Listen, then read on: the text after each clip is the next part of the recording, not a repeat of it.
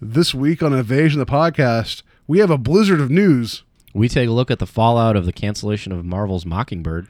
And to celebrate National Donut Day, I have less than a dozen questions to ask Joe.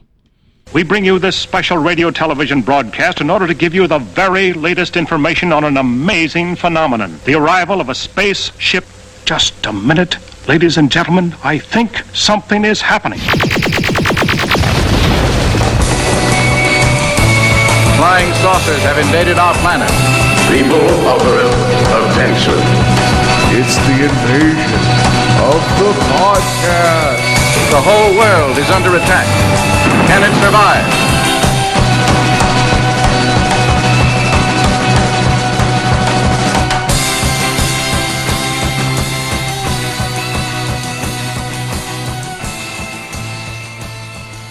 And welcome to Invasion of the Podcast, where we're taking over the world one listener at a time. I'm Paul. I didn't come up with names for us this week because I feel like the content we're going to talk about later is somewhat serious. So I don't want to make a joke about it. Stedman, and to my left, Joe didn't know that I didn't make up names this week, Peters.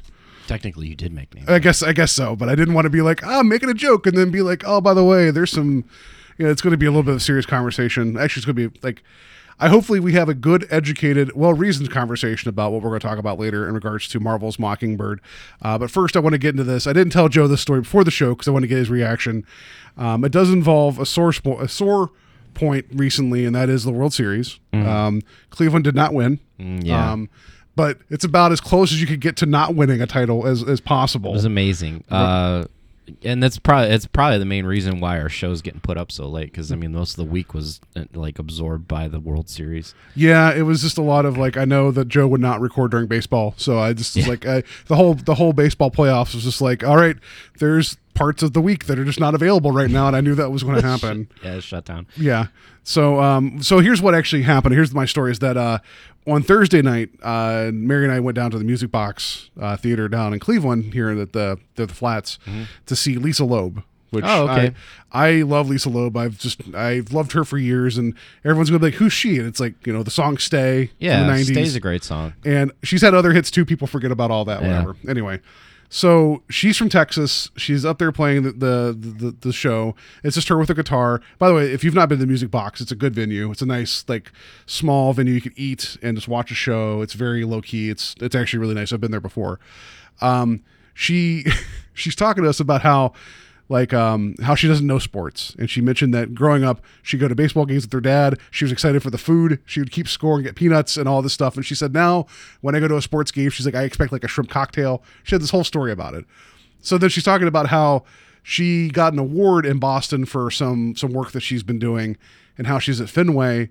And then she mentions in passing about all the trophies and things they have there and and everything. And then she's like and they had these rings there? And she's like talking to the, the crowd here. And she's like she's like they had world series rings. She's like and they're really big. It looks like they fit on your wrist. She's like have you guys ever seen a world series ring? And half the music box was like no. Like everybody Wow. everybody just like just like turned on her for like a second. They're like no we have not seen a world series ring. Did she not? and did then she- for that second, she realized what she did and turned and was starting to walk off stage as a joke. But like her guitar was still plugged in, so it was like the whole bit of like she can't leave because the guitar was plugged in.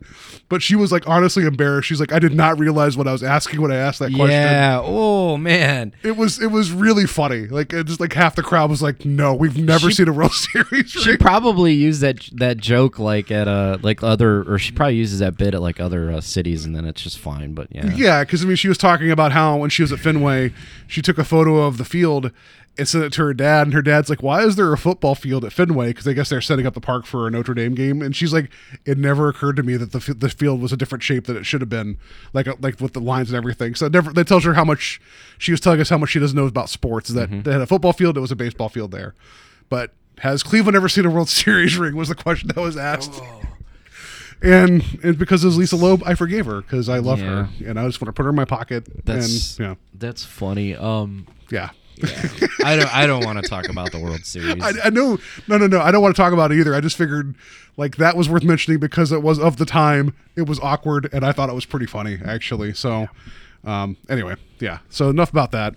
Um, yeah, like other than other than baseball, nothing else has really been going on. We had Halloween. That was really low key. I stayed home actually for Halloween. I didn't, I didn't do out. anything for Halloween. Yeah. Yeah, baseball was on. I think that's what was happening. Yeah, Yeah, it was on. Like, Yeah. it's funny because like uh, I've been going. Uh, well, I haven't been going crazy, but I'm working on that that costume for like almost a half a year, trying to get my. Well, you, yeah, I don't think you've actually talked about this on the show officially. No, yeah. Ever since we went to Comic Con back in February, I've gotten really ins- inspired to fire up like a cosplay, and um, I I I un I don't even know what possessed me to choose Taskmaster, but uh, I'm I've got a really solid Taskmaster outfit coming out. Yeah, it looks awesome. The, And, the photos um, you've shown me. Yeah, I actually finished my shield uh, the other day. Here, let me try and pull one up real quick here. I know you guys. You guys like here. It's a live reaction to me looking at Joe Shield that he made. yeah, you guys. You heard it here first. um, where But yeah, no, like he he showed me his steps along the way, and it's like kudos So to you, man. It looks oh, that is finish, awesome looking. I got the straps on the back Nice. finally. So, um, yeah, all I really need to do is paint a few things. Uh, like I have like uh, bracers and uh, shin guards, and I need to get a good clasp for the cloak because I have a safety pin right now, and it really doesn't hold very well. So I got to find something that'll secure it better. Um, but I'm gonna probably rock it uh, when we go to Comic Con this year and um, Free Comic Book Day. Good because So- I have nothing. I I um I think my Nedry Dennis Nedry costume was kind of out of gas because We'll- I, I, we'll wore, I wore it for Halloween for work, and everyone's like, "That's a nice Hawaiian shirt you have on." I'm like, "Thanks." Was we'll collaborate. I really want to get you a good. I like. I'll help you. Like I have fun doing this, but I'll help you come up with something. Like like if you wanna, if you wanna go some Marvel villains, or if you wanna just do something else, then that's yeah, because I know you joked about being MODOK or making up a MODOK outfit. I have. That sounds like that would be a lot of work. It'd be a lot of fun. I just don't know how we would. I feel like- start doing that. I feel like you could do a full body MODOK, or Yeah. you could actually just make a helmet Yeah. where you got the little legs down by your Oh, chin, so that- that you know what I mean, Yeah. and then the arms, and because then you just have your hair come out. Because you know, that'd actually be kind of funny, huh? yeah. I'll have to think about that because then then I could probably do a suit that would be like not not necessarily clothing, but like something to go with it. Because like MODOK is, I, I forget his whole origin, but I know like you could I, that could be kind of fun actually. Do like the baby head type of thing Mm-hmm. with that. That'd be yeah maybe. I like it. All right, there you go. Creativity here on the show. Uh, the work in progress. Maybe like an AIM suit. I don't know. The yellow jumpsuit. Yeah. Um, Didn't yeah. We'll, we'll talk about that in a second with uh, Mockingbird. Yeah, because I was like, didn't they change that? They, they made a joke about aim. in Yeah, there, they so made we'll a good aim joke. All right, so yeah, we'll just get straight to the the blizzard of news.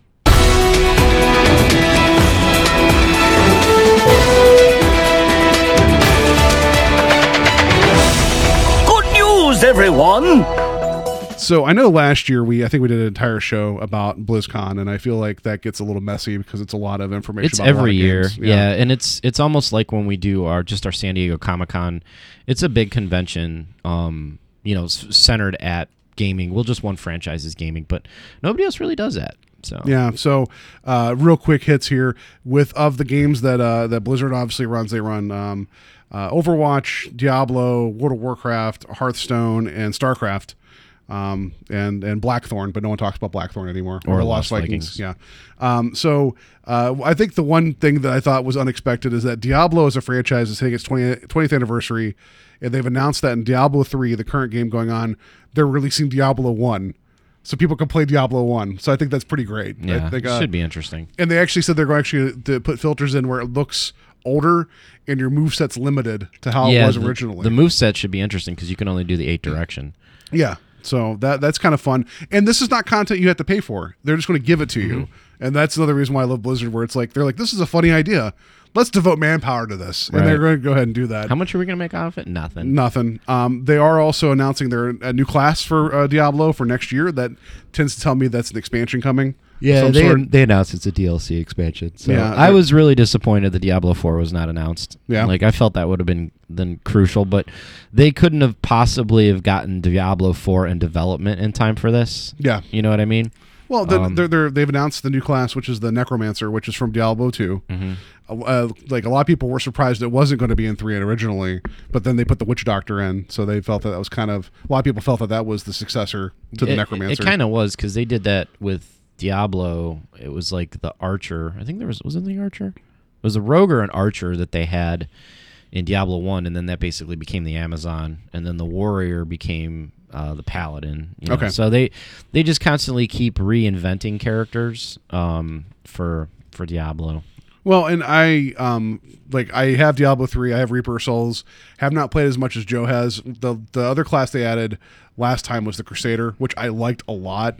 I love the whole setup of the heavy armor and just you know with the flail and all that. So the necromancer looks cool. It just uh, again shows that even though um, everyone's expecting more new Diablo content because they haven't really announced anything for a while, that they haven't forgotten about it and people are probably going to be excited for what's coming. So It's a good shot in the arm because like I've I've played Diablo three because they tried to do the seasons with different loot sets and different gear, which does spark people's attention back for a little bit. But then like I feel like once you hit a certain wall, it's just kind of like, well, I'm back where I was. You know. Well, and I think that that type of gameplay is a different challenge because it's like you you do play in parties, but it is you know you can mainly play the, as a solo thing.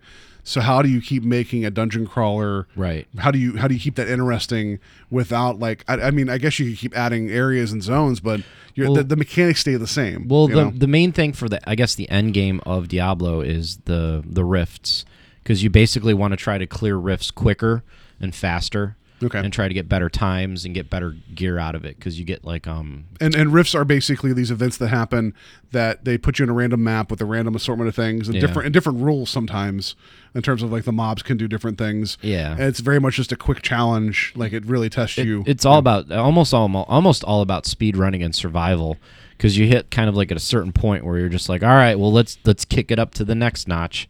So it does kind of become about a points thing because I feel like once you get a certain gear set, which happens fairly quick, because there's your meta your meta gear set in, in Diablo. Like you got to have this, you got to have this, and then once you have that build, you're like just a monster. And then it becomes like fine tuning it. Like you have to wait to get an ancient version of this type of gear, and it's like that's when I kind of hit my wall, and I'm just like, you know what? I am not going to play for like three days in a row just to change out one piece of my gear. Yeah. So, um, but no, it it's it's cool. I'm excited to play a necro. Um, I just hope it doesn't turn into like everybody's a necro, which Yeah. it probably will to start out with. But um, that was the big Diablo announcement. Um, I I am not gonna lie, I was a little underwhelmed for the 20th anniversary. That's what they decided to announce. So maybe the 25th anniversary we'll get Diablo 4. yeah, um, yeah, whatever. Blizzard does things in their own timeline anyway. They do. So, uh, I mean, how long was it between Diablo two and Diablo three? Oh my god. Like eleven years. Uh, well, no, Diablo came out in 1996. Yeah, but I'm talking between two and three. Three came out in I want to say 2010, 2010, 2011. Yeah, I don't know. I think it's. I think it was after that. Either way, but there was like at least a ten year gap between two and three. So, There's more than 10 years. oh, more okay. We're, we're, we're looking this up right now, live, real time strat stat checking here on the show. 2012. Oh, there we go. So almost uh 16 yeah, 16 years? between two and three. Yeah. Wow. All right. Oh no, no, no, no. Between 1 and 3. My Oh, bad. Okay. Um when did 2 come out? That's a good question. Sorry. God, I keep forgetting about Diablo 2. How could I forget about Diablo? That's the one everyone loves. that came out in 2000. So Okay. 12 12 years. 12 years. Wow. So 4 years and then 12 years Okay. between Diablo 2. so let's see if if this was like a, a SAT question, then Diablo 4 will be out in what? Uh 3 times 36 years. There you go. All right. Yep. So the, bring on necromancers. It's going to hold us for a while. Yeah. Um, all right, moving on to another game under Blizzard. Um, Overwatch announced a bunch of changes. Uh, I just want to mention two of them real quick. One is the arcade mode, meaning that um, up until now there was two two main ways to play the game. One was quick match where you and your friends could get in there. Anybody could pick whatever hero they wanted, however many versions of that hero on a team. And then there's the ranked play, which limited to one hero per team, meaning you can't have doubles. Um, they've now moved the multiple heroes to this thing called the arcade, which is a lot of their different variant game types. The brawl, you mean? Yeah, like Or- well, because the arcade mode is going to be you can do mystery heroes, you can do um, unlimited heroes, you can do like they're taking all the variants and moving them to the arcade, with quick play being more more in line with ranked. which um, I think is fine because I, I I like the way that rank was set up, but I would get frustrated in ranked. Yeah, So I feel like I could play a quick match again without like like 30 bastions shooting at me. as much fun as it is sometimes when you're playing with your friends and then one of them picks a bastion, you're like, oh, I'll pick a bastion as well. Then all of a sudden you have like five bastions running around Yeah. together. I and, feel like you know. anytime anybody picks Bastion, it's like, oh, this is cool. We can do this. We can just we can just play the thing that sits in the corner and kills everything. I'll pick one of mm. those. I mean, I, I'm not gonna lie. There was a time where we played. I played uh, on Hollywood on Hollywood map with six roadhogs, and just seeing six of these overweight Australian guys with hooks just bobbling around, walking, and all of them make like grunting noises. There were so many hooks out there, and we won. whoa, like yeah. we destroyed them. And it was- Sometimes when it's that many characters, you can't help but win. Like Yeah. there's certain classes where it's just like I can stop one or two of them, I can't stop five. Yeah. So the, yeah. so the, the the the the arcade mode's going to be more with that kind of stuff. Um, and I'm, I'm excited for that just because I know I guess they said that their weekly brawls they would offer, which is kind of a, like the, the initial start of this when they changed to the arcade.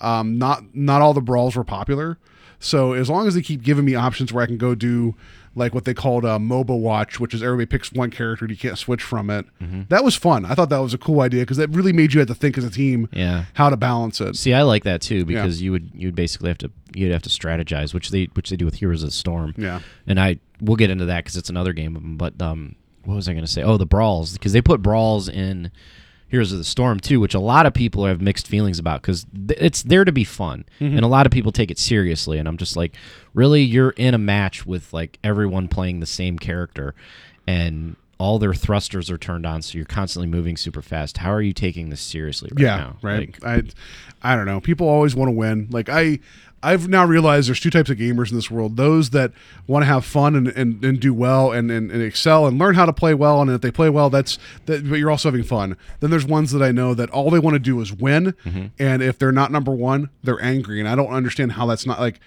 I'm not saying I'm the best Overwatch player. Clearly, when I bought it for Xbox, I've shown you that I'm not the best Overwatch player. But I'd like to think that I have fun and that I can see how the team's make makeup is going and try my best to help. And I think I have some success with that, but I'm never going to be the guy leading with kills or whatever. Um, but the other thing too about Overwatch I want to mention is that they're announced this um, Overwatch League that's going to be their attempt at like their their big Their esports esport thing. thing. What I like about this is that they're going to do they're going to try for city specific and make it like like there could be a Cleveland Overwatch team. which we will not be on.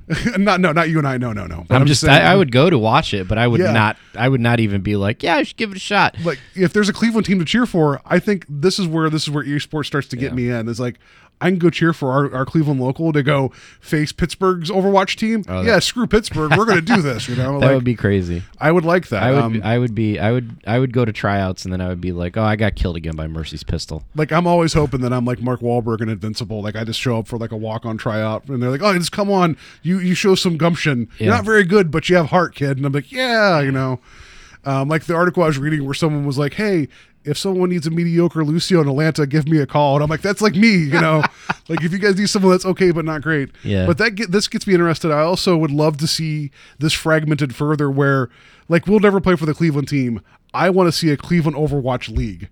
Where you have like East Side, West Side, and have people actually put together some teams. That would be pretty cool. Oh, that would be so much fun and terrible at the same time. You know, it'd be fun. Uh, that would be a fun event to sponsor if we could get something like that going in Cleveland. because I would love to see the team names and like everybody kind of like as long as it's all you know like appropriate. But I would love to see like a local like like Lakewood have an Overwatch team that faces like Rocky River or something. I think that'd be hilarious, and I would love. I think that would create so much like like good smack talk and just like you would cheer for people. And I like this. I feel like Blizzard's doing this right, where keeping it local then means you generate interest for your local players and they start to become more known commodities and I, and they have contracts they're going to have them sign there's going to be benefits there's going to be revenue that's all involved they have this whole thing figured out and it's like they're building this from the ground up i think it's going to be really really cool Yeah. so if you guys like i won't be out there playing professionally but i will be dreaming of it All right. Yeah, anyway. So, oh, and not to forget the biggest thing about Overwatch, they announced Sombra. Oh yeah the new character sombra Yeah. oh yeah, Sombra's here. well i mean it, no she's cool looking and I The watched- animation, I love the little animation videos they do. Yeah. that was really entertaining. Like I love the lore and the world of the thing because I got really excited when Zarya showed up at the end. I was like, "What's Zarya gonna go do?" yeah and if you guys even if you don't like care for video games to play because i know like i've talked to people that listen to the show um, all seven of you guys out there we appreciate it um, but they say like some of you guys are like well we're not so much into video games. We like movies. We like this. So i know sometimes it's hard to tune in and pay attention to this. Even if you don't really care about playing video games go on youtube and look at the overwatch shorts. Like this is as close as i'm going to see a game company compete with like pixar in terms of like these six minute little things. You mm-hmm. get the story there's some real emotion in these sometimes, but they're really well done Yeah, and really good. Good backstory, Phil. Like I got excited seeing Sombra, Reaper, and Widowmaker work as a team because it was like, It felt like GI Joe and Cobra. yes, Yeah. it did. It absolutely did. And I just love that Sombra got to be a dick to Reaper for a second, Mm-hmm. and that made me. She's not my favorite character. I'll never know how to play her well, but the fact that she kept opening and closing a door on him to keep him out was awesome. I love that moment Yeah, of just, like just to kind of mess with them. It, it well, it definitely gave you the uh, sense of the character, and then I like I liked her accent a lot. Like I, I'm glad that they. The one of the things I really like about Overwatch is it's set in the real world, and they do such a good job at um, regional either languages or accents. yeah, Like people speak in their native tongue, or they have if they speak English, it's got a it's got a pretty thick like either Swedish or um, Well, I know she's South American, I think. Um, uh, so, but I know she's definitely got a heavy Latin accent. Yeah. and her name's Sombra, which Well- is Shadow for. and, and there's people that believe that in the the, the short um, story that you saw with 76 saving the little girl Mm-hmm. and Dorado, a lot of people believe that's Sombra. Like they believe that, like you know, because like the it, it, so there's Yeah, but he was already older in that. Yeah, I mean that's I'm I'm just telling you the theory. I'm not saying it's right. I don't know. I, I mean, If in, it was in my younger Overwatch fan fiction, if it was younger seventy six, I'd think that would sound. it's, it's Soldier Soldier 57. Like he's just Soldier- younger, he's just, just a younger guy. No, but like in my over in my Overwatch fan fiction, that's jacket true, over- and I'm also the best Lucio in the area, and I win I win my Overwatch I just, league. I just wall run everything. yeah, I'm, Yeah. I'm so good. I heal everybody all the time. It's great. Anyway, so um, was there any other um, Blizzard news? I mean, there's a lot of World War World of Warcraft Um, talk, but nothing like I don't think anything game changing stuff I'm interested in, but nothing I'd really want to hit on. Yeah, I think uh, I think the the big things were Overwatch and Diablo. Uh, StarCraft announced uh, Alexei Stukov is going to be a playable commander character, which they have this co-op mode um, where you play a specific character that has uh, set abilities for the RTS. Like they can call down different units and they can do different things. It's kind of cool, but uh, the downside is is you got to pay like five bucks a character. Um, and like I was talking to my buddies, I was like, if these characters were free, I would probably play this a lot more. But it's not worth five dollars for me to to play the co-op because I don't play StarCraft as as much as I used to. And then Heroes of the Storm announced uh, Ragnaros from World of Warcraft and Varian Wrynn are coming to the Nexus to be playable characters. Um, very interesting uh, metric and um, uh, play style for both characters. I think it's really cool that um, Blizzard continues to definitely innovate the MOBA with all the characters they put out there. Because if you play League of Legends or Dota, you have very similar characters in a sense where it's just they just change the abilities up. They don't really inf- affect the environment as much as they do. There's a lot of unique characters. Like you have Cho'Gall, which is one character, but two character two people play them. It's a two headed ogre. Yeah, which is very very unique for for a MOBA because you're always controlling one character. Now you're getting Varian Wrynn, which is a multi-class hero. So he will switch between a uh, a warrior class or a assassin class. So he's his trait is he flips between the two. So if you want to play an assassin, you can play him like that. Or if you decide you want to be more of a bruiser and a frontline fighter character, you could switch to that. So he takes more damage and he has his shield. So it's almost like they took a page out of World of Warcraft of the warrior class, and he can either switch between a sword and a shield or his dual wield spec and do more damage. Yeah, and Blizzard's really good at having each one of their games inform the other a Mm-hmm. little bit, where they're like, like a lot of what worked in Diablo three in terms of like just appearance customization, like your armor sets and everything. They ripped that directly and was like, we're going to do that in World of Warcraft now. Mm-hmm. And then World of Warcraft with their talent setup they had, that ended up like that ended up informing Diablo three a little bit too, and back and forth. Like, Yeah. like I mean, I get it's all the same company, but they're not afraid to be like, that's a good idea. We're taking it, you know. And Right. I, and I and I think with also with Heroes of Storm, they're also not afraid to try different things. Be like, is this fun? It- okay, if it's not fun, we're not going to do it, but we're going to try because like Ragnaros is a, a fire lord. He's huge. He's huge. He's a he's an he's the elemental lord of fire, and I mean he's a couple stories tall, and they kind of incorporated that into Heroes of the Storm, where you've got characters that are n- normally diff- different proportions, sized down to fit on the map and move with the rest of the characters. Yeah. So they basically transition that, and he has an ability where he can take over buildings and become the building. So he's actually his actual proportionate size, where you're fighting Ragnaros, and he's a couple stories tall. Yeah. which is kind of cool. So Yeah, so I mean, it, it, it's you know, Blizzard. I we will always love them, and we will probably talk about them every single everything? podcast. Yeah. everything? Yeah. Yeah, I think that's that's a yeah. Um, so last last story, real quick before we get on to other things.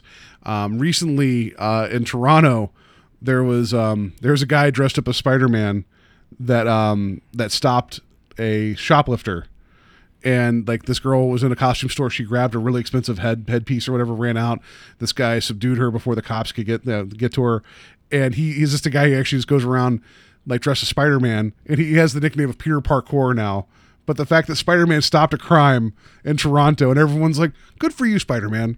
I, I enjoyed that. So That's I- pretty cool. yeah Uh, because he's just like yeah he's like he also now he's taking this position now people know him. He's standing up for other things too now. Like he's actually trying to do like some some good with the notoriety as opposed to just being like i'm spider-man give me money you know whatever so. But peter parkour stopped a shoplifter so yeah anyway i thought you would find that That's funny. exciting. yeah it's spider-man we gotta talk about spider-man for a second Right. so the the main tenets of the show are blizzard and spider-man and we hit them so now we can move on to other things Congratulations Yeah, for, I was- for I was- everyone that loves when we talk about that. I was worried that we wouldn't get those in this week. And then Star Wars. Just saying the word Star Wars. Now we're good. We got the trifecta. oh yeah. You guys can drink now. It's fine. And now for our feature presentation.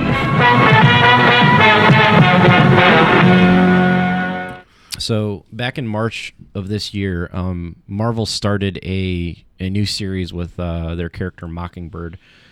Uh, if she's never had her own book run, and this is the first run at it, and uh, most people know her from um, uh, Agents of Shield. Yeah. Uh, uh, Barbara Morse or Bobby, uh, played by Adrianne pa- Palinecki. Palicki. Palicki, Yeah. Palicki. I can't remember how to say her name. Um, but she played her on Agents of Shield, and which I thought was really cool. They brought her into the the Agents of Shield universe. Uh, the character was actually created by uh, uh, Neal Adams and um, one other person who, whose name escapes me, but. Uh, this was years ago. I think they created Bobby first, and then she eventually took the Mockingbird moniker Yeah. There's a couple people have had the name Um, Mockingbird. she's basically I don't want to say basically, but uh, the best way to kind of describe her is she's she's a blonde Black Widow. She's a Shield agent. Um, she's she's very uh, secret agency. She has a very Liam Neeson set of skills. uh, you know, she's she's pretty badass. She usually uses like tonfas or like uh, fighting staffs. Yeah. that she connects together.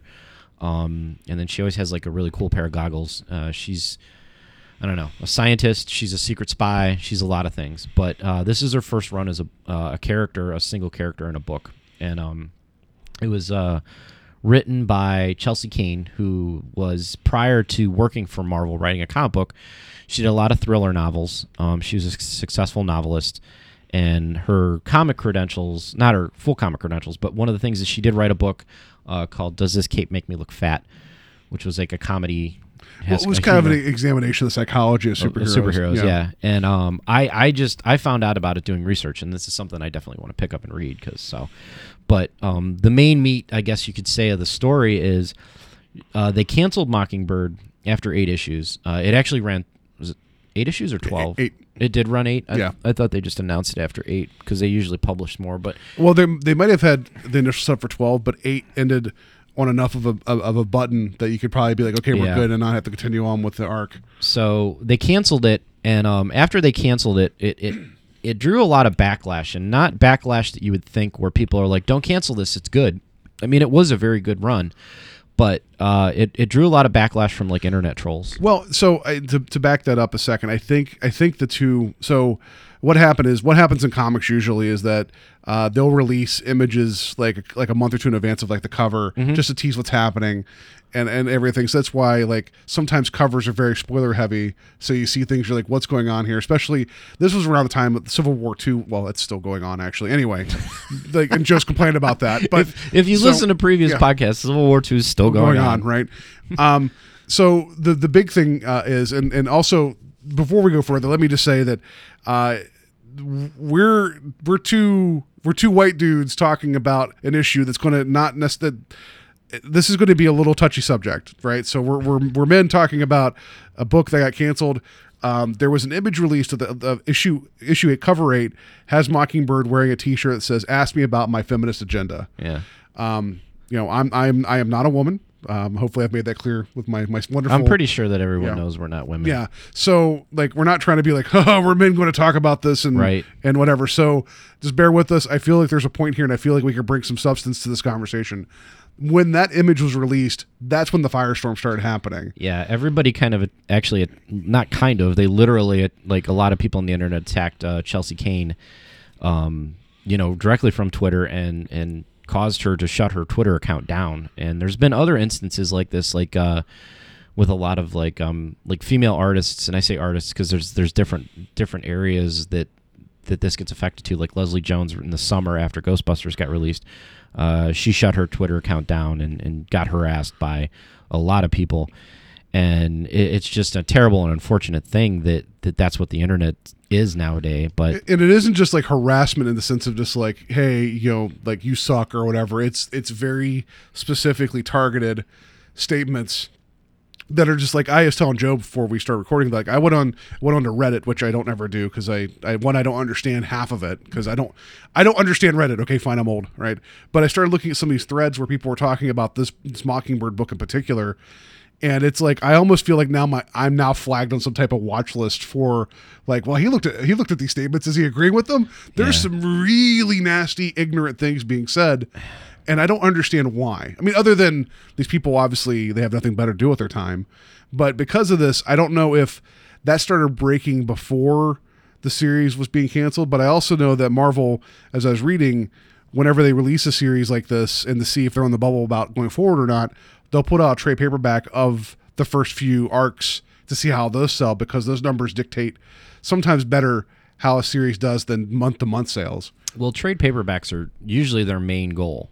Okay. Because I mean, in a comic industry, your mom and pop comic book shop, like we all go to to get our comics at, um, there's not as much of a profit than making a trade and sending it to Amazon or Barnes and Noble. Because that was the whole reason that trade paperbacks were kind of like, um, like like pushed and when they started to come out is because the big box places like you know like you go to Barnes and Noble they're not going to carry single issues. Some of them do. I know like uh, uh borders books used to carry single Yeah. issues but like um but barnes and noble they only carry trade paperbacks. And the size of those stores and the volume that they move for these companies tends to be a lot more successful trade paperbacks. Well, that and it's easier for someone like myself, which um, I know when when Bendis first started doing his Ultimate Spider-Man run, I would buy all the trades because it was easier for me to pick up 6 mm-hmm. issues at a time. and it is yeah and and then also as a as a comic reader, even though I know I could go online and try to figure out like the the run orders for certain books, especially with crossover events, it gets real messy. Yeah. It sometimes it's better to be like, is this collected as one? I want that, so I know I have a self-contained thing. So in this case. I don't even know. I mean, I would hope that they put this out as a trade paperback. I would. I don't see why it wouldn't I think it- Marvel to do that. I think it's already published Okay, as a trade paperback, so you can go get it. So if you if you do if you are curious, go check it out. It, it's definitely worth your time. Um, we'll get into that more, but like uh, yeah, trade paperbacks and, and and a lot of story arcs. If you ever pay attention, because like I read single issues, they are they're usually always written for one to twelve or one to eight, somewhere in that range, issues because they can fit that into a trade paperback. yeah. So that's if you if you're ever reading comics and you're curious as to why certain story arcs end at a certain point, that's why so they could fit it into a trade. Yeah. So with this, there, this this book was announced being canceled before the announcement of it becoming a trade, which is kind of unusual for this type of scenario, especially these books that get because th- this was getting critical acclaim like from the out, you know, from the beginning. It was. and then all of a sudden it just turned, and that was it, and it was done. It was Yeah, that like- one thing, and it's so it's so weird, and and it's a bad weird. And I remember going to get Mockingbird one back in like March, and I remember when we went to Comic Con in in um uh February, and um what's his name uh, Neal Adams. Neal Adams was there. As he looks up at the wall, I look have, up- I have that signed print of Neal Well- Adams from Comic Con. Of like of the first appearance, appearance of Havoc, and you're like that guy. What's his name? it it's would've- literally written to the to the left of him on the wall. It would have clicked, but like, I I don't know. It would have clicked, but like, I, I, sh- I shouldn't give you shit about it because when we were at Wizard World, you're like, "That's Neal Adams." I'm like, "Who?"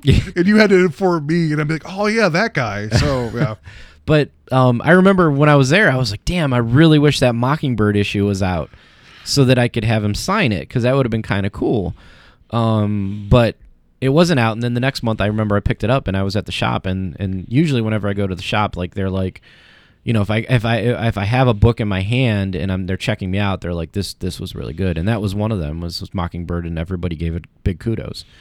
Uh, so like I, I started reading it and I got I, I think I got like three or four issues into it like you know monthly uh, and then I started kind of shaving my my file down because like I was I was spending probably like 40 bucks a week Wow. on comics and I was just like okay this is getting a little out of control I'm like I need to stick to my my You could- Avengers You could have switched to drugs and probably save money. right so I was like I need to stick to my Avengers and I need to stick to my Spider-Mans and and a few other things and I was like I, a couple small press you know I need my Spider-Mans. I need my Spider Mans. Uh, so I started shaving off like a few things, and that was on the chopping block. I think Ven or Carnage was, and there was like a couple other ones. But uh, then like come around, like you know, I talked to one of my friends who was reading it. He's like, "Did you finish Mockingbird?" I was like, "No, I didn't. I didn't finish." it." He's like, "It, it, it got really good." So then I got curious and started to read it again, and then like I don't know, I think I like I got caught up, but then like I came across that story about her quitting Twitter, and I was just like, well, wait a minute, why? So I started reading into it more, and it was kind of like, oh God, internet, what did you do? Yeah. Well, so okay, let me also preface this by saying I we've talked recently about books that you have that you've gotten graded and all that that are worth value. Mm-hmm. And the big ones are like you have like the first appearance of like uh Gwen Stacy or Spider Gwen, Spider Gwen. uh Gw- Gwenpool and then like I know you also have um the Jane as Thor.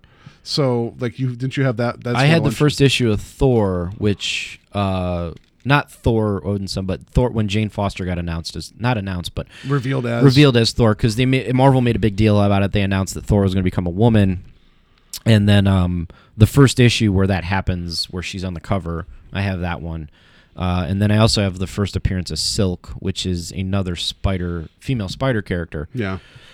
um, and then I have like a couple of other classic Spider-Man ones, but uh, those were the most recent ones within the last three years that I had gotten graded, and um, like I don't know where. Well, my point is that you know, like, so the outrage over this the, over this uh, Mockingbird book was that she is a self-proclaimed uh, feminist, right? Like, I mean, Mockingbird is, even though um, it sounds like just by reading the the book that you get, you kind of get the idea of where Chelsea Cain's coming from as well. Yeah. and um, and then some people some people dropped off, and then some people were outright offended by this. I'm just letting you get like Joe has bought like all sorts of things about all sorts of different characters, all sorts of different walks of life that I think that um he could speak to how like you know the, it, may, it may have been something about like you said you dropped off of mockingbird for a bit but there's other books you bought too and you enjoyed a lot as well. I, I guess i'm just trying to get to like um, there's other characters out there exist that are female that are they're superheroes but there's not nearly the backlash over it but they're strong characters. Right.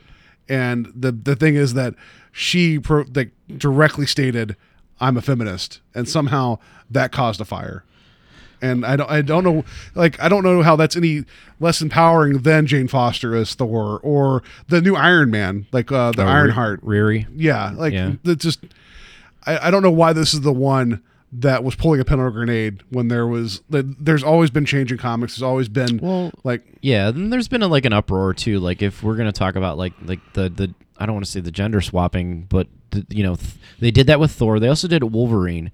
Um, so a couple years ago when they killed off Logan as Wolverine, um, then they I followed up I think like with the sec with the next quarter of books because you know obviously you get your quarterly sales and you've got stuff coming out in different um, seasons. So after they killed logan off very shortly they started a new run with x23 who is uh, was an established x-men character that was a clone of wolverine.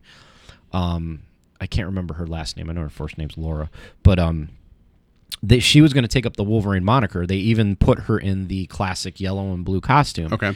And they started a series uh, written by David Lopez called um, All New Wolverine. Um, so like there are a lot of characters that that are female characters that are very strong, and you know, I mean, Jane Foster and and X twenty three or Wolverine, um, you know, they they're kind of like the I don't want to say they're not the Wonder Womans of Marvel. Marvel's never really had a Wonder Woman. yeah Um, but Marvel's trying to establish that. They're trying to have like more of a diverse female cast that you know female readers and even younger female girls can relate to. Uh, and I think Mockingbird fit into because there's all different levels. Like when you read these characters, there's all different levels, and I think Mockingbird definitely fit into. I want to say more of an adult. Uh, Yeah. female character that they could relate with because I mean she's definitely we talked about it before she's definitely had a James Bond esque uh, character relationship with her ex husbands where it was like you know she you know how Bond always gets the Bond girls and like you almost have the Mockingbird boys uh, where you know she she's got that secret agent suaveness to her so but um I, and and when they came out with uh, Thor being a girl and even uh, X twenty three taking over, um, you know, or even these new characters like Spider Gwen, um, or um, uh, Silk. Yeah. You know, no, but there was no outcry. There was never like, oh, there's only just Spider Man or this is just Wolverine. Nobody got on Twitter and just went after uh, anybody. You know, even even like the editor in chief and stuff like that. You know, you know, has supported every one of like the decisions they've made to to make characters black or Asian or whatever. Um, but this, for some odd reason, really got a target painted on it. and I think part of it is probably that it, like it was written by a confident female writer. It was her first time stepping into this this arena. Yeah. and I think that for some reason, like uh, 'cause some of these other books we talked about too, so not all of them are written by women. Some of them are written by established Yeah. uh, male Marvel writers. Well, yeah, like Thor, Jane Foster Thor is written by Jason Aaron, and um, David Lopez writes all new Wolverine. So, I mean, you you definitely have like men writing the the character, the female characters there. so like when I was uh, on the the toxic swamp that was Reddit, um, I, I th- I feel like this is all really pertinent to the South Park season right now too, with all the trolling going on. That's the funny thing. When I read this article, I was like, "Oh my god, this is like South Park." I'm like, Yeah. "This is so weird." Um, but there was a link to one of the images from the book series where they're like, "Gee, I wonder why this got canceled." And it was there's a there's a, a bit later in the series where Mockingbird's on a cruise ship. It's a fan cruise, and uh, a, a long a longtime enemy of hers. Um, is trying to influence her back into to being with him. It's a guy called the mid no, night the Night Rider, Phantom Rider. Phantom I Rider. I, think. was gonna say the Ghost Rider. That's not right. Uh, well, the, the Phantom oddly Rider. enough, Phantom Rider was kind of like a tie-in. Like, yeah, there's history yeah, anyway. between him and Ghost Rider. It's it's like the spectral ghost guy that can go through his own ancestors and, and whatever, blah blah blah. Marvel, right? So anyway, he uh, he is a ghost kind of, and he's trying to get Mockingbird back. So he's like, "Screw you guys, we're we're on this this cruise ship, we're in the Bermuda Triangle. I'm gonna call up all these pirates to help me." And there's this bit where you see all these pirate skeletons coming up, very like Pirates of the Caribbean and they're and he's like, you know, destroy everybody but save her. And the pirates are like, no, we're we're pro feminism. That's not our that's not our bag. Have a nice cruise. And they all got back in the water and went back down. I thought it was a really really funny joke. Like these ideas these pirates have been at the bottom of the ocean for who knows how long, and they're like, that's not what we do here. And they just left, and they and they told everybody have a good time. I thought that was a really good like off the wall joke because any other comic would be this big fight with her defeating all the zombies and that's it. But they're like, nah, we're good. I thought that was really funny. But for some reason, these people on Reddit were offended that the, the zombie pirates were pro feminism and said we don't want to help an aggressive male like take something that doesn't belong to him. And they like for some reason Reddit was they they're like, well, no wonder this got canceled. I'm like, explain to me I, the yeah. logic of that. Explain Yeah, to me the logic of that. I don't understand that. that doesn't have a lot of logic to. to I thought mean, it was a funny joke. It was a very like Venture Brothers one off, like, okay, we're good. And then like they just Yeah. left. that um, does sound Venture Brothers-ish, yeah. So like and and so then they also had there's a bit too we and Joe and I talked about this for recording where and like it's I think it's issue two of Mockingbird where she talks about growing up about how she wanted to be a hero and she's like there's only a problem like there's one problem with it I didn't have a Y chromosome because she talks about all the heroes she saw and there was a, like a little splash at the bottom where you saw Captain America, Yeah. Cyclops, Thor. all that and it was very much like the golden age of heroes mm-hmm.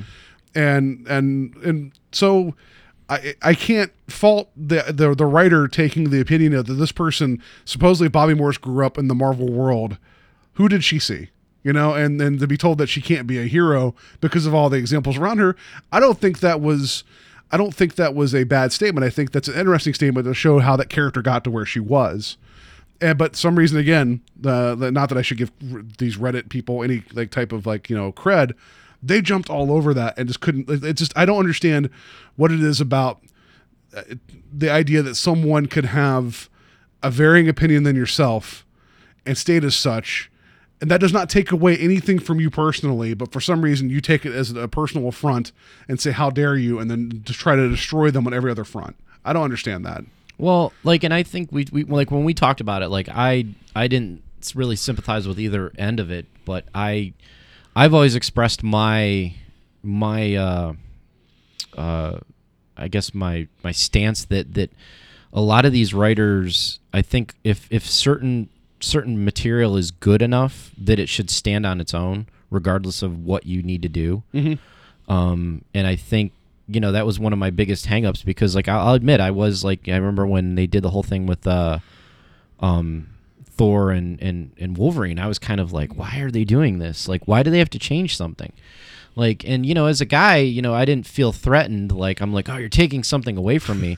But like, I really wanted, I really wanted the current characters to be successful. You know what I mean? Like, I didn't want stuff reinvented. I wanted, I wanted writing, I wanted creative writing to take take hold, and I wanted people to appreciate something for the work that somebody did in, in writing it but I wanted it to be be original. So it's like you never have to look back and go, well, then this was this before. Yeah, I, I guess. I just, I mean, I feel like if, if we if we don't change from what we have, then then the, like then at least taking the the risk. Maybe maybe Jane Foster's Thor, like the story just didn't work, and then they just go back to you know, Odin's son becoming Thor. Um, I'm thinking like if you didn't take risks, you wouldn't have Beta Ray Bill, which is my favorite Thor character. he's he's a space horseman, you Well- know, and he and he has a Thor hammer as well, and he's awesome. Like you wouldn't have that type of risk. Um, you wouldn't have Miles Morales as you know. You wouldn't have. Everybody would be like, no, no, no. We want Peter Parker all the time. But I think Miles Morales is a good example of like like him stepping into the moniker of Spider-Man because Yeah. Peter Parker is still around, but Miles Morales is also Spider-Man.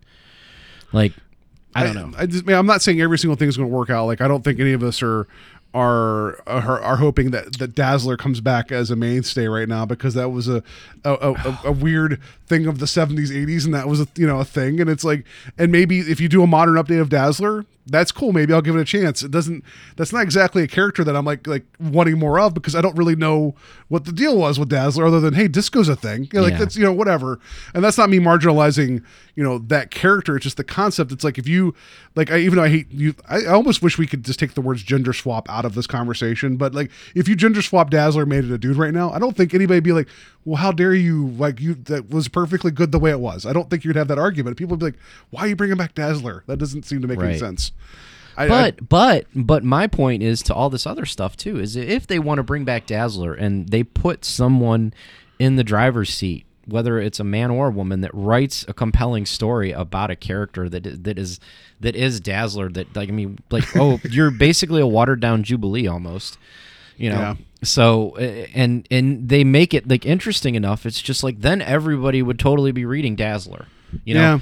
And I feel like had this whole Twitter thing not happened, I mean, Chelsea Cain wrote a really good story. There's so many good pieces in that run. Like I told you about how I enjoyed the psychology between her talking that girl down off of the ledge that had new superpowers who had encased her friends in a bubble Yeah. from school. It's a little 12 year old girl.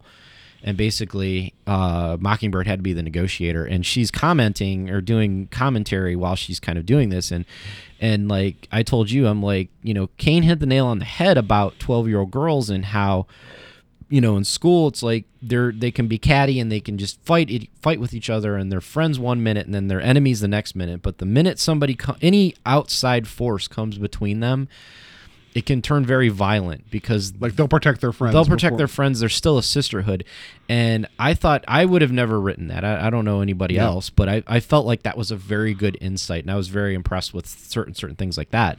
You know, um, Well, it's the same thing like um, Black Panther's being written now by, and I, I just this is me being so misinformed or uninformed, I should say. It's it's a very prolific, uh, known African American writer. They're bringing in to write Black Panther because they want to give like give him the opportunity because he's he's written like so much other stuff, uh, to a chance to do it with this character, and I think that's a cool move. I think that's a really good move. Yeah. because you give some agency to that and be like, hey, this is you know like what what do you have to say from your perspective about this you know and the same thing with dc a few like over 10 years ago where they when they redid catwoman where she is um she's lesbian.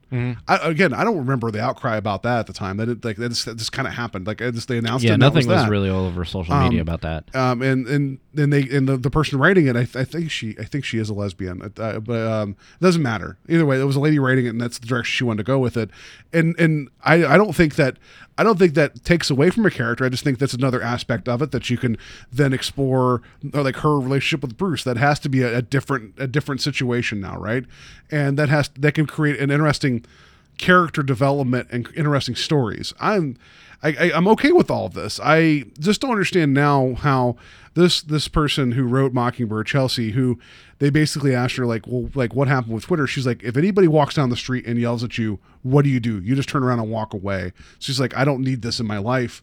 Yeah. and I think that's a very healthy response. Mm-hmm. I just hate that people can pile on in, in the minority, but they could be the loudest and then keep somebody away from doing something creatively. Yeah. and that's frustrating to me. and not to get off this this topic, but like like this is one of the reasons why I personally do not mingle into social media. It's not like anyone's yelling at me down the street on Twitter or Facebook. By the way, you guys could follow us on Twitter and Facebook. I'm talking about me as Joe. Like I've had multiple people. I, it was funny when we went to the Indians game, uh, like like during the World Series. Like we went to one of the watch parties, and, and one of my buddies was like, "Oh, we got to do a selfie," and I'm like, "Ah, "I hate selfies," but okay. so we're taking a selfie, and he's tagging everybody on Facebook. He's like, "Why why aren't you coming up?" I'm like, "I don't have a Facebook, dude. I haven't had a Facebook in like three years." He's like, "Why?" And I'm like, "Cause it's toxic. It's like."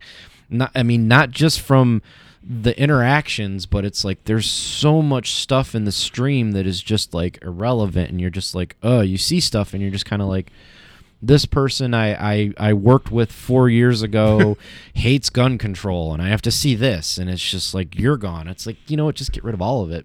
yeah, So it's like, unfortunately, you know, I take that stance that like like Chelsea Cain has taken, where it's just like you see so much stuff. Like I used to be on Reddit. I used to go on Reddit for a couple years, and I would just do it for the for funny stuff. I'd be like, oh my god, I love pictures of like you know Starscream fighting a cat, like you know just Yeah. stupid stuff that that would make me laugh. But then I would swipe or I'd click somewhere and it would just turn into like what is humanity turned into? and I just was like you know, I, I, I talk to you, I tell you this and I tell other people all the time. I'm like, I know the podcast kind of suffers a little bit because I'm terrible at social media, but I just, I don't want to get on there, even though I know it's an important outlet. But there's just, Well, I think there's a difference between like with with with a product like like our show, um, you know, as humble as it is, you post a story about something that's entertainment related. Like I don't know, like I don't ever ever ever want to use our show as a platform for something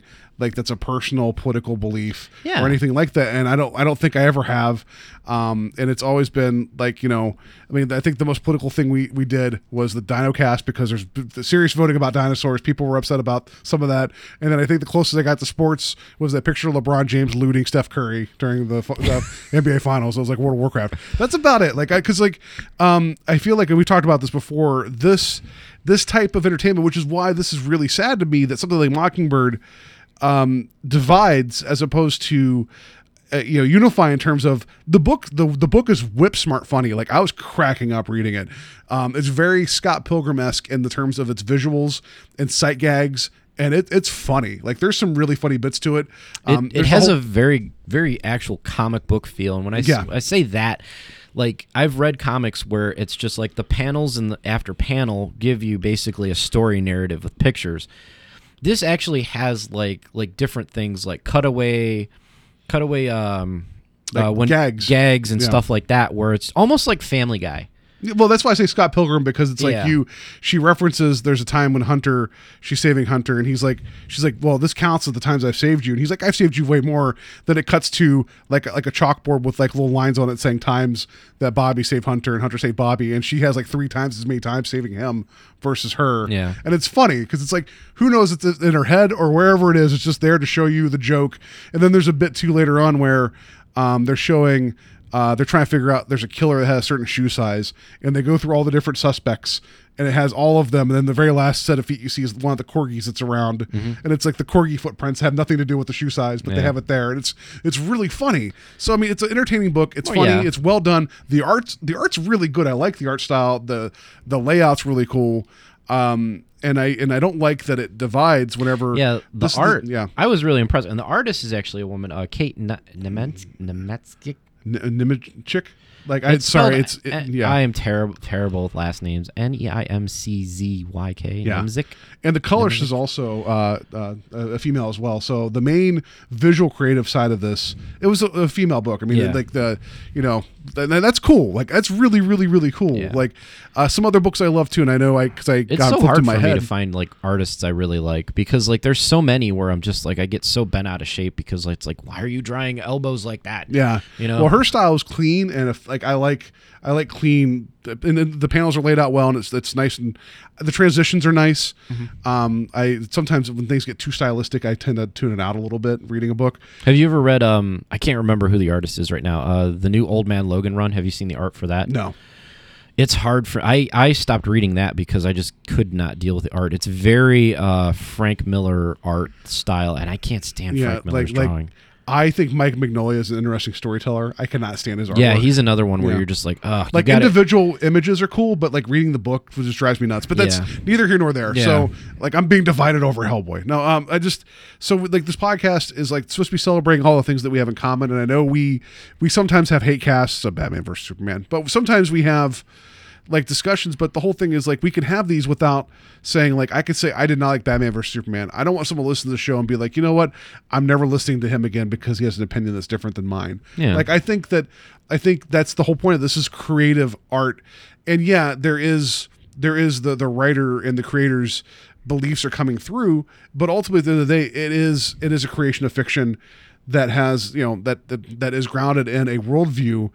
And I think that's allowed to be discussed, but it shouldn't be shut down just because someone is possible not not offended is not the right word. I, I just feel like these people that like that slink in the shadows and comment online, like they I think they feel I think they feel that th- whatever their worldview is, I think they feel threatened and they want to keep people in a place that they feel they belong. And I don't like that. Like you shouldn't like limit someone's creativity just because you feel like they should be someplace.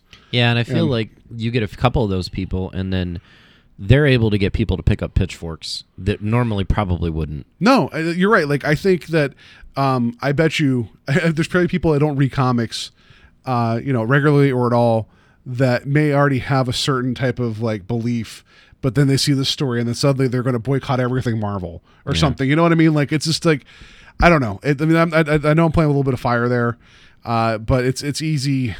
It's easy to get along with a group of people when you already see something building and be like, I hadn't thought about that before. I don't like that either. You know, and I, I don't know. Yeah, there's and well, like, and there's so many things that that that get changed nowadays with comics, just you know, so that that a lot of these companies can, I don't want to say cover their bases, but it's like they do need to make it open to a broader audience, you know, because like I think comics have been very male centric for so many years, even though there were a lot of female characters. Um, the demographic, there's no denying that not just being a writer or an artist, but the purchasing power of, of comic books. And they're trying to make it more appealing to, you know, a female audience now. And like the movies that are doing so well are are are I don't want to say like they're the catalyst for it, but it's like they're exp- they're exposing you know more and more people to stuff that they would have never even looked at. Well, I think the very first episode, you can go back and listen to it. Joe's kind of quiet on there. I screwed it up. Anyway, you can go back and listen to it. I think the example I gave was I was at uh, Carol and John's Comics, and someone walked in was like, "Hey, um, there's the Daredevil TV show and the Green Arrow show." It's like, I like these. What should I be reading? Right. And this, then and the guy, one of the guys there, just started going through all these different trade paperbacks and was like, "Here, read this. Check this out. This." Like um, last night, I went to go see Doctor Strange. We're going to talk about that next week, so no spoilers here. Um, like Mary, who had really no no knowledge of Doctor Strange, she's like, "Yeah, let's go see it." Like she's so on board now because she's trusted Marvel and they've done well that now she'll be interested in all things Strange after this because she liked the movie a great deal. Right. And um, I, I think I think that speaks to it is that Um, there's people that may not be comic book readers, but they're starting to know these characters and starting to get all about them. Like two years ago, if I said Groot would be one of the more popular characters in the Marvel universe, you would laugh at me. Like what? People love Groot now. Like so, Yeah, I don't like, understand what the fascination. I mean, I like Groot too, but like, I really think that that tree sells most of that movie for some people who are not comic book fans. Like, I think he's, I think he's, a, I think he's a, a, a I don't want to say like a female grab, but I think, I think the ladies think he's adorable. So- Definitely an arborist gardener grab. Yeah. Like, like uh, no, it's but you're but you're right. I think the movies are a nice bridge, and I think people are getting interested and they're reaching out, and, and so I think because of that, there's going to be like uh, there's going to be kids growing up watching these movies. There's going to be little girls watching these movies, be like, you know what. I want to read comics. I want to write comics, and I think that's a good thing. Yeah. and I think that there's going to be a sea change. I think we're already experiencing it. I mean, like how often? I mean, now we know of like Marvel and DC reaching out to uh, uh, other creative types saying, "Hey, could you come in and, and would you like to write a series of books with us?" Like I know, like years ago, like Marvel got Kevin Smith to come in and write a Spider-Man series, or sorry, Daredevil series that he didn't fit. Or it was a Spider-Man one he didn't finish. It was like six years between issues four and five, something like that. Yeah, I vaguely Like, remember that. But he wrote Daredevil for a bit, and it's like, and that would not have been available had he not done movies. You know, so it's like I feel like we're at a point Well, now they- where they're pulling in other, you know, Well, they've done that before. Yeah. Because like I I mentioned to you earlier, like like Chelsea Cain, she primarily was like a novelist, and she's got a like a laundry list of novels that she's written, and um like the first time I came across something like that was uh um a novelist Jodi Picoult wrote a, a a short run for Wonder Woman. I want to say back in like 2007 and that was unheard of kind of around then you know it's like you have like somebody who's primarily a uh, a person who writes novels you know and then they're now writing comic books. And and that was a move on DC's part. And DC is really great at, at, at kind of like innovating stuff and like you know being I don't want to say the the front runner but they do tend to test some of the waters before Marvel does with things like that. Well, and I also, if I remember right, and again, correct me if I'm wrong, I, I think I read that with the, the next season of Jessica Jones coming, every episode's going to be directed by a female. Yeah And I, and I think that's, I, I'm perfectly fine with that. I think that's a good call. I'm not saying that's a requirement. I'm just saying if that's the direction you want to go with it, I'm completely supportive of it. Yeah. I think that's, I think that's really cool, actually. Well, that and I know the um, uh, the Defenders is going to be directed by a a female. like the showrunner, right? Not the show showrunner. run, the showrunner. I can't remember who I saw. Yeah. that I saw the article, but um, no, and and and I mean, you know, if we're going to talk into the realm of comics and the movies and things like that, and it's just like it's it, you know, Marvel has become so successful with their movies. Uh, you know, is it too big to fail? Who knows? Um, they they've just been on a long streak, and I remember watching a um, interview with with somebody that was like in one of the movies that that was like a big name, kind of like uh, I can't remember if it was Anthony Hopkins or Benicio del Toro, or uh, actually I think it was um, uh, Michael Douglas Okay. Um, he was at a celebrity golf game and they were talking to him about it. And he's just like he's like it's amazing to be a part of it because as an actor you've gotten to work with one of the most successful studios ever. Granted it's it's it's like comic books and it is kind of silly but you still can say that you worked on you know a, worked with a studio or a franchise that's been one of the most successful movie studios ever. Yeah. and that that to that like being that what that is is, is it's a huge exposure to to pop culture and to the you know the the country. And everybody knows who these characters are. Um and and you know kids eh, you know for what it is is is you know and what disney has made it what it is it's like it's like kids know what this is but they need to make it for everyone. What you, I'm going to remind you of the story that you told me about the Rob Liefeld jeans commercial, um, about how you being as a kid, you told me this before we started. Oh yeah, recording. yeah, yeah, yeah. Um, I'll get I'll get to that in a second. But no, I was I, I well no, I was just trying to point out that it's like you know you're gonna have Marvel, uh, and DC. You're gonna have them you know change things up so that they can make things more readily available. I remember reading an article uh, that Brian Michael Bendis uh, was interviewed in, and he, um, you know, he created Miles Morales and he does a lot of things. He also created Riri Williams, who is the new Iron Woman or Iron Man or Iron Iron, Heart, yeah. Whatever. She has a suit of armor like Tony Yeah. Stark. Okay. Probably Uh, not made out of iron. I, probably that, not, that's yeah. antiquated term now for that. That's yeah. the best thing is be like I, I wish they would run a joke in an Iron Man book where somebody their whole plot is to take apart the Iron Man suit but they base it off the fact that it's made out of iron and then they they find out they're like oh this did not work he's not wearing iron anyway um but but Brought Ben- all the steel wool. Didn't do anything. I don't know. but Bendis said he said he's like he's like we need to start doing this and making changes. He's like I you know we can't get rid of you know we can't get rid of the Peter Parkers and we can't get rid of the Tony Starks because they've had their time and they're definitely they're they're immortal. It's just like if you try to get rid of Stan Lee and you were like let's let's you know let's put you know this person in and and these are this is the new Yeah. hotness. You know Stan Lee has has paved his way. So is so is Tony Stark but like he's like when when my kids are out on the playground and everybody's playing because he has i think his one of his kids is uh i think one of his kids is, is mixed. It's like he's half black. And he's like who do they get to play? Do they always have to play black panther? Yeah. it's like why? You Yeah. know? Same thing with the girls. It's like halloween comes around. It's like well you can be you can be wonder woman or you can be batgirl. Yeah. it's like nobody was ever She-Hulk or Captain Marvel or Spider-Gwen. Like I remember going to MegaCon and um uh, I was waiting in line actually to meet Stan Lee and this guy this girl was in line dressed up as Spider-Gwen and it was a really good Spider-Gwen costume. Um and the one guy was like he's like what's your your costume? You know and she's like oh i'm spider-gwen he's like i don't know who that is. And she's like oh it's, it's gwen stacy. And i i kind of had to explain to the guy because I don't know if she knew like the whole origin piece of Gwen Stacy, but it was just you know it's like it's cool that like girls are going to cons now dressed as like different female characters that they have, and but then you're still gonna have like you know the pro- that we're talking about is there's still people gonna be out there that are gonna be like why, and it's like that is why. Yeah. Well, that, again, that doesn't take away from from like you know, you know, I love Wolverine. I love the Spider Mans. Like they're, they're never going to go away. You know, like you just said, they're immortal. So and and and I know you spoke to like, well, you know, let's have the success of those guys too. But they've had their success, and they still will. Like, uh, and I'm okay with that. It's just that I am also okay with. Like if, if they said Paul, we're bringing back your favorite comic book hero of the '90s, Darkhawk. I'd like, yeah, it's like it's a female. I'd be like, it's still Darkhawk. It's still right? Darkhawk, Can I right. have Darkhawk, please? Does You know? she? Yeah, does she have the am- now? I would get mad if they're like, does she have the amulet? No, No, no, Does she got the wings? No, no. that's not Darkhawk. It's at Paul. That's- actually, it's Dazzler. We're bringing back Dazzler. She Just takes that got you excited. It's uh, Dazzler. like, no. All she has is a damn motorcycle helmet. That's not Darkhawk. So like I would be I would be okay with that. Just give me you know whatever. It's fine. You know Yeah. like like um to kind of put a pin in this a little bit. Like the the new. Um, and I, though, actually, I want you. I The think story, maybe th- yeah. that will be a good way to wrap it up. But um, Marvel's Agents of Shield has Robbie Reyes as Ghost Rider, Mm-hmm. and everyone's like, "How could you just you know that's that's not the Ghost Rider that you know that we we it's not Johnny Blaze."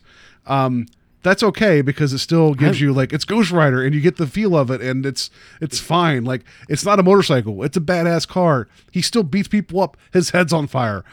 I don't care. Yeah. Like I mean, it's cool. Give me Ghost Rider. I don't care. You know, like and and I love it. And I also heard the rumor that uh that Blaze is coming, and that's okay. Well, I saw a teaser Yeah. image because they do the backstory for Robbie. Yeah. and they show another Ghost Rider. yeah. So I'm pretty sure that's Blaze. Yeah, and that's cool. But yeah, anyway, so it, But um, so yeah, the story, acceptance. the yeah. story and acceptance of tying in, and like, you know, we Paul talked about this earlier. It was just like you know now we have we're in an we're in an era where there's more opportunity for for women to to write comics and things like that, and it's more acceptable. Uh, you know, it's like you know if you want to grow up to be a comic book writer, you can. And I told him like when I was a kid, I used to love drawing comic books and collecting comic books and my dad would kind of always give me a little bit of shit for it because he was he didn't grow up like that he wasn't a comic book guy uh, he was like way more into sports like football he played a lot of basketball and um like there was an ad campaign that levi's did for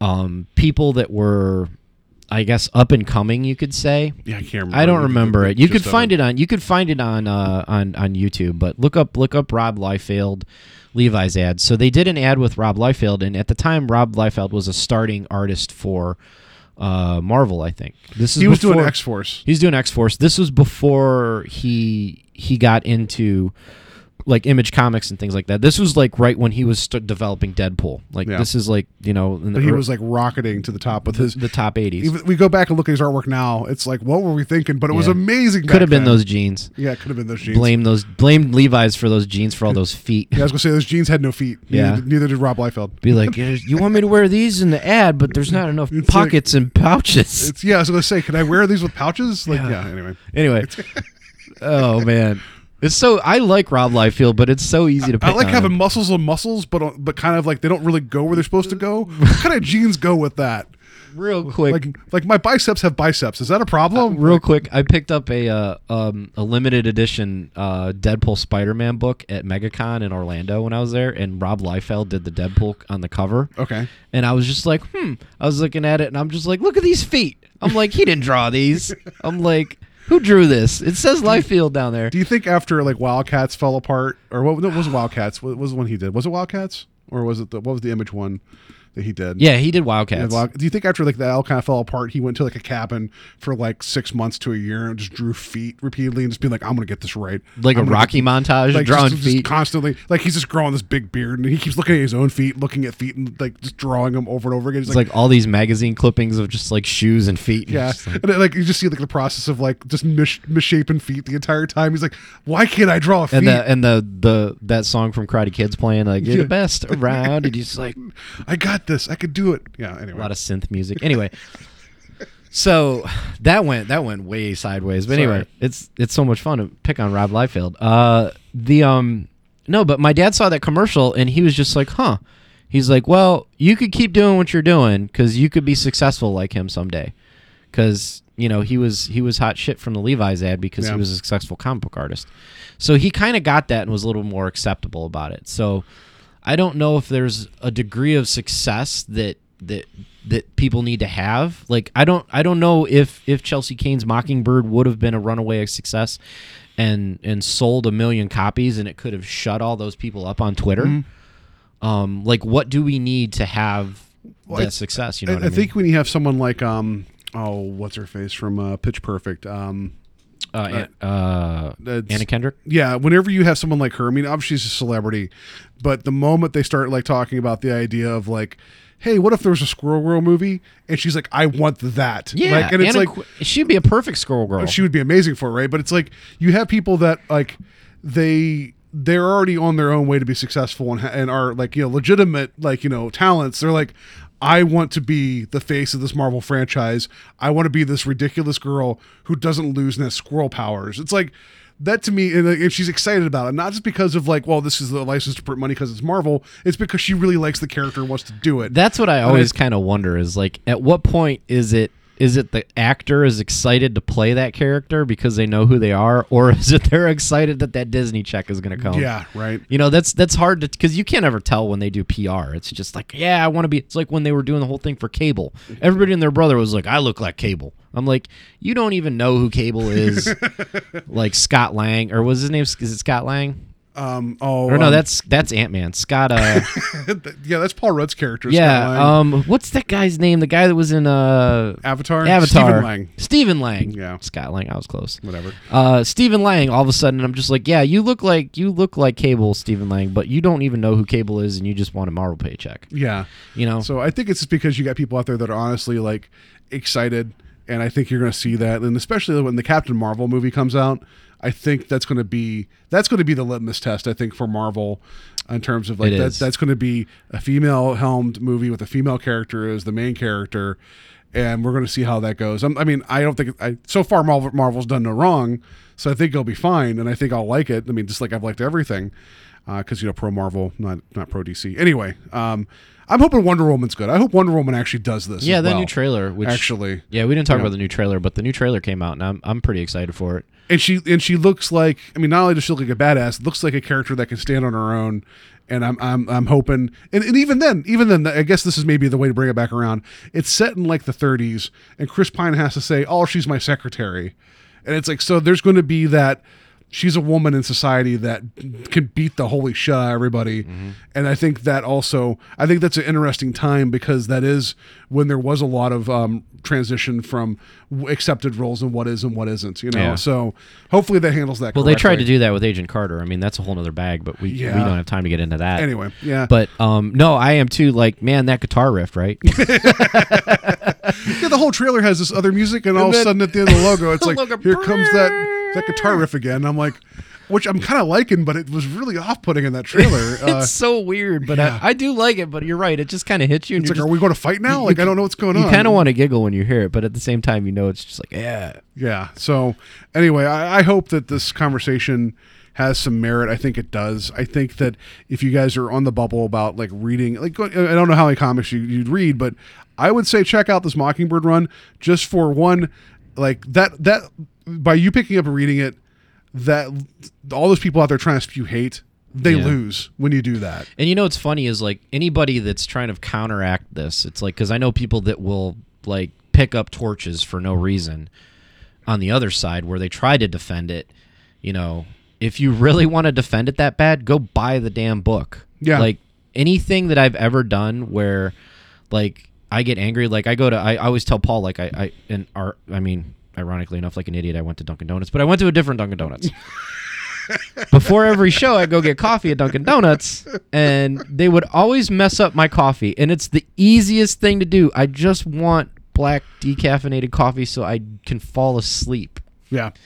and every once in a while they'll slip me the regular because they're too lazy to make decaf and then like i go i come home from doing the podcast and i'm up till 3.30 in the morning just sitting there like those of bitches dunkin' donuts got me again so it's like don't go to mm-hmm. Dunkin' Donuts, Joe. Stop. Don't go in there and complain. Just Yeah. stop giving them your money. Yeah. So if you want to support something, give them your money. Yeah, and if you don't want to support something, then like Then don't give them your money. Yeah, like let That's the best way to silence anything or support anything because then it will either stop being made or continue to be being made. the, yeah. So I'd going say and yeah. going and yelling at people on the internet it, with anonymity it does nothing. yeah other than causing causing that person just you know i don't know like it just how do you sleep easy at night knowing that you're tearing down somebody else just because you know like i mean that's just me i guess i'm inherently an okay person i'm not saying i'm a good person i'm saying i'm an okay Right. person um, so yeah go check out mockingbird uh, i think it's Where are worth, these people for like some reality TV shows? right Like when we want to get rid of stuff, where are those guys? yeah like, Like- um, yeah, yeah, wh- wh- yeah how about the bachelor can you guys get that to be done Like, can you hire trolls to get rid of like like Real Housewife TV shows? Like, I think I think that's a slippery slope. I like trying to evoke hate to shut something down because it's like, well, if they hate the thing I like, you know, yeah, that's be- true. yeah. I know. So that's well, that's one thing why I'm always kind of like usually open minded because I'm like, you know what, I don't like some things and other people like them, so you know, I'm sure somebody will make fun of me for liking what I like, so I'm not gonna pick on somebody about what they like. Yeah. So, all right. Um, yeah, that's that. So uh, you can certainly follow us on social media and troll us if you like. We're uh, at Invading Yeah, Podcast that'd on be uh, great. Twitter. Um, like I'll just be like, I got notifications. Like, what was that? oh, Whoa, Lisa's what did notification. Yeah. Uh, we're on Facebook at Invasion the Podcast. Um, we are on Stitcher and uh, iTunes, and I just submitted for Google Play, so that should be an easy, Yeah, easier way to get to us. I keep forgetting about it. I'm sorry. Um, so another way to get to us, leave us reviews there. That'd be great. Um, we're gonna we're gonna uh, bounce on to uh, our, our little quick little game, and then we're gonna wrap it up here. So we'll, we'll do this. Time to play the game. Time to play the game. Before we do that, though, I have to make amends real quick. I meant to do this last week and I forgot to. So I just need to, I, and I meant to post this on the Facebook page.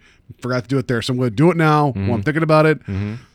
My theory that all things are connected to critters, real quick, wrapping that back up. Two weeks ago, Critters Cast. Um, just uh, I had three challenges. Going to roll through those real quick. Joe gave me 2 and we got one on the Facebook page. We have uh, Yahoo Serious. Is it connected to critters? Yes, it is. Here's why. One movie, Young Einstein, had a guy in it named John Howard who was in Mad Max Fury Road with Charlize Theron, who was in A Million Ways to Die in the West with Seth MacFarlane, who was the voice of American Dad with uh, Scott Grimes. which is connected to Critters. Fair enough. All right. Peter Sellers, the other one you gave me. Um, the, there's a movie called Being There that he was in with Jack Warden. You're gonna be like, who's Jack Warden? He was the the uh, father in um, Dirty Work that Norm Macdonald was trying to get a heart for. He was also in Problem Child. He was the older guy there. It- So very very well known character actor. Yeah. So he was in Dirty Work with Norm Macdonald. Um, and I'm not going to count that Billy that Adam Sandler was in that movie for a second playing the devil whenever they're eating the, the brownies that like. You remember that? For- I've never seen Dirty You've Work. never seen Dirty Work? Okay, No. anyway. So he's in the movie Dirty Work Norm Macdonald. It's not a good movie. It's funny. Is though. there ever going to be a movie when I tell you I haven't seen it? You make that same face. like I'm just surprised you haven't seen Dirty Work because it's just kind of like one of those ones. That's always kinda, you never. Oh, Oh. what did you do, Joe? That's I always we run- feel so we run a podcast of like, did you see that? Yeah, let's talk about it. So you haven't seen Paul, it? did you ever finish Red Dead Redemption? I'm working on it. um, so Dirty Work, which is like Billy Madison had Adam Sandler and uh, Norm Macdonald, Happy Gilmore with that grandmother that was in Critters Three. Last one, Charlie Chaplin. You guys didn't think I was going to be able to tie in Charlie Chaplin all this. Well, with two weeks in IMDb, I'm sure you probably could have. Well, okay, that, that's neither here nor there. So Charlie Chaplin was in a movie called Limelight that actually had Buster Keaton, but that's not important. Uh, with an actor named Norman Lloyd. Norman Lloyd is still alive, and he was in Trainwreck. He was the old man that was in the nursing home with Amy Schumer's father, and they're arguing about baseball. So that guy, older guy, he's like 96. Okay. And he he was in this movie, Charlie Chaplin, right? So he's in Trainwreck. Trainwreck had Bill Hader. Bill Hader was in Superbad with Jonah Hill, who was with Leonardo DiCaprio in The Wolf of Wall Street, and that's Critters 3. Critters 3. So there you go. I can tie everything to Critters 3. There you go. And but now people will start going back further, like actor wise, and be like, Yeah. yeah. What about the Well- first person in the first Edison silent film? Like, you know, like I Yeah. can't do Well, that. no, no. I mean, like everything's tied to everything in Hollywood. Like that whole Kevin Bacon game is fun to play. Yeah. Um, it's a lot more fun when you you, you kind of knock out the answer in like like a minute. But I know, but that one, I, I will admit, I had to go to IMDb to figure that out. But the Charlie Chaplin one, that one caught me off guard. that one is a good one. Yeah. Yeah. Kudos to who who submitted that. I believe it was Darren on the Facebook page that We'll submitted Charlie send, Chaplin. we'll have to send Darren some stickers. There you go. Yeah. So, all right. So yesterday was National Donut Day. Um, so I thought I'd ask Wait, Joe. what's today? uh, the day after National Donut Day? I don't know. It was also um, like Redhead Day. Like I, I didn't want to do like top ten redheads because then like that feels like that kind of washes away our previous conversation that we had. Um, so I was going to ask you some pop culture related questions about donuts to see how if you knew these or not. Okay. So anyway, um, what is Homer Simpson's favorite donut? Pink one. That's well, that's right. Playing with pink frosting with sprinkles. That's the one you see all over the place, right?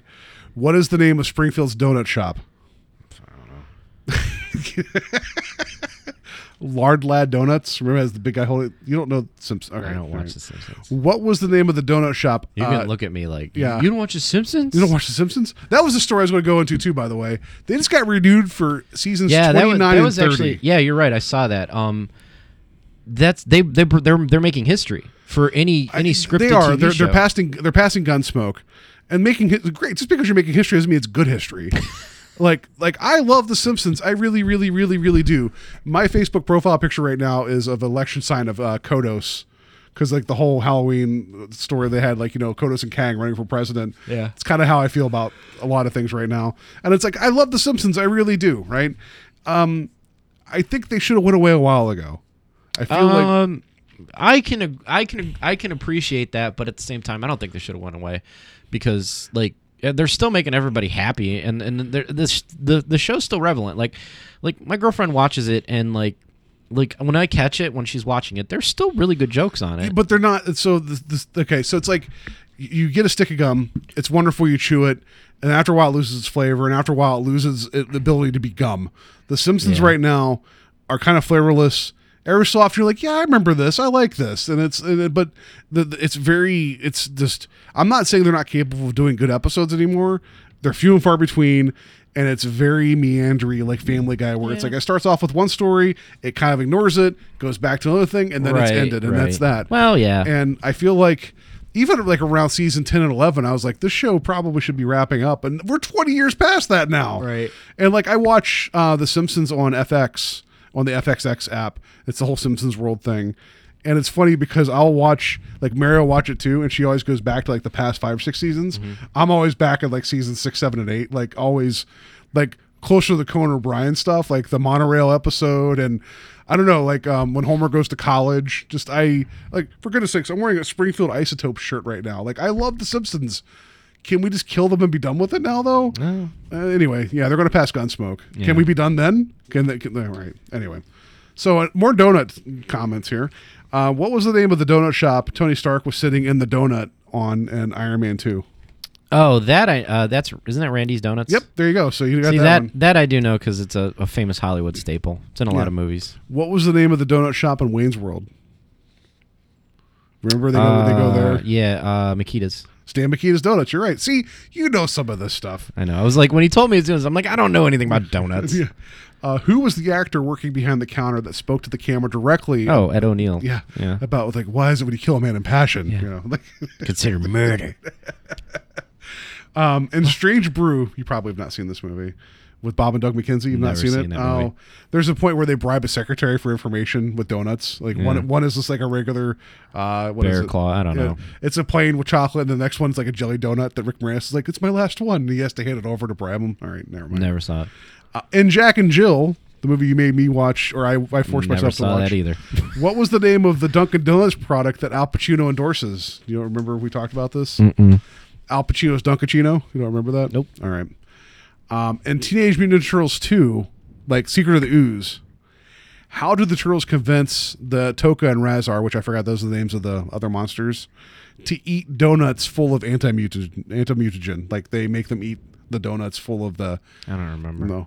They they make them commits in the ancient ritual of the pre-fight donut. They make them all sit down, eat donuts, and then they. Yeah. Anyway, all right. I remember. I remember in the original cartoon of Ninja Turtles, Shredder makes a net out of dough and throws it on the turtles, and he says, "Here, have a donut."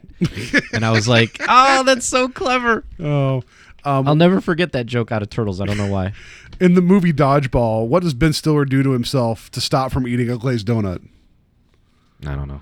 Uh, he put like electrodes on his nipples and was trying to talk himself into it, and then he shock himself Oh, like, okay. violently. Okay, all right. Last one, and this is the one I thought you would get of all these. in the in the Fly, 1986, The Fly. How does Brundlefly eat a donut?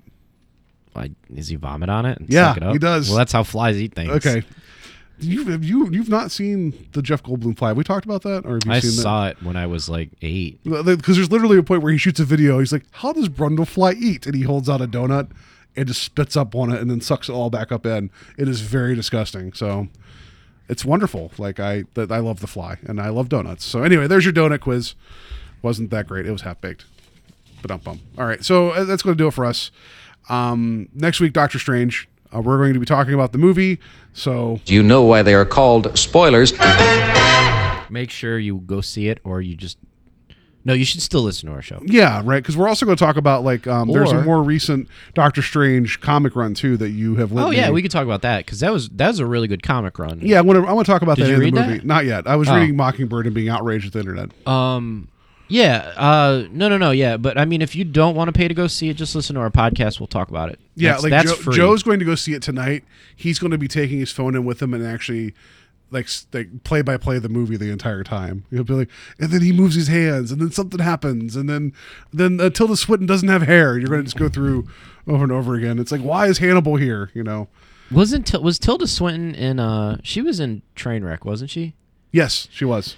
That caught me so off guard. Yeah, she was good in that, and she was like really She, w- sarcastic. she and- was very Glenn Close, like Devil Wears Yes. Prada, but like at the same time, I'm like I'm staring. I'm like, who is that? I know who that is. I'm like, oh my god, it's Tilda Swinton. yeah. Like, Um, I've never, I've never seen seen, her like that with makeup and her hair done up. I know it's and I know like I think that I think she requested to be done like that because she wanted to do something completely different than what she normally does. Yeah. Um, I've seen Doctor Strange already. I'm not going to ruin it. I liked it. Go see it. I think it's worth seeing. Uh, Joe's going to see it tonight. We're going to talk about next week. We're going to talk about the Doctor Strange run of comics recently as well, just for a nice uh, comparison, and also some history of the character. I'm sure Yeah.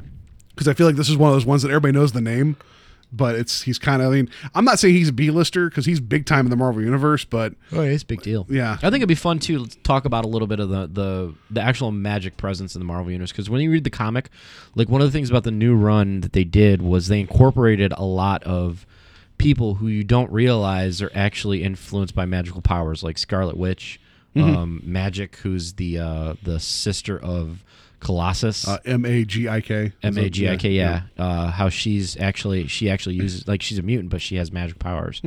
So, well, same thing with Scarlet Witch. Like, Hmm. Yeah. just because you have mu- mutant superpowers doesn't mean you can't be a magician or a sorcerer. Yeah. So, um, so we'll have a strange podcast next week. So that's going to do it for us. Uh, like I said, uh, follow us on our various social media. Please leave us reviews on, uh, you know, iTunes, Stitcher, and hopefully Google Play. That should be up here. Actually, it should be soon. So uh, the more you guys do that, the more we appreciate it. Uh, I mean, it's always appreciated. Not that we would appreciate it more if you do it more often, but it's still appreciated.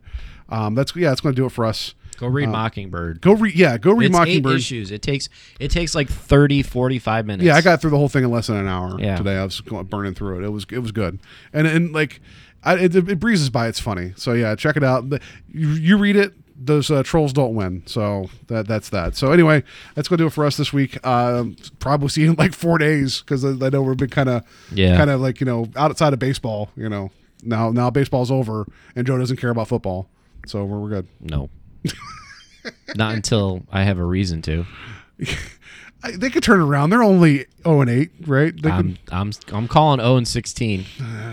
all right. Anyway, We used up all of our po- like. I feel like there was like this winning power juice for Cleveland sports, and we just had like a like a like a like a jug, and we poured all everything into the Indians and the Cavs, and then it was like, oh wait, I. oh it's empty. It's empty. Oh, sorry, Browns. Be like, Oh, hold on, no. c- could we get a drop? No. No. If we had a drop, we would have used it in Game Seven. We were done. Was that what, what was that stuff that they were using in? Spa- oh, I don't want to use Space Jam as a reference. They had some kind of uh, um, special special uh, was a skin cream or something that they were supposedly doing, and it was like just not working. Right? It was like a placebo. Oh yeah, yeah, yeah. Yeah. Michael Jordan's uh, wa- it was water. Yeah. Yeah, everybody was drinking Michael Jordan's magic water or something like that, and we're like, it's just water. Yeah. All right. So. I'll to tell you a Space Jam story afterwards, though, because I know how much you love it. I don't want to yeah. tie up any All more time. enough enough about that. We're gonna. I'm gonna go be angry. I'm gonna go online and be angry about Space Jam. Yeah. And try to get the Go troll Space Jam.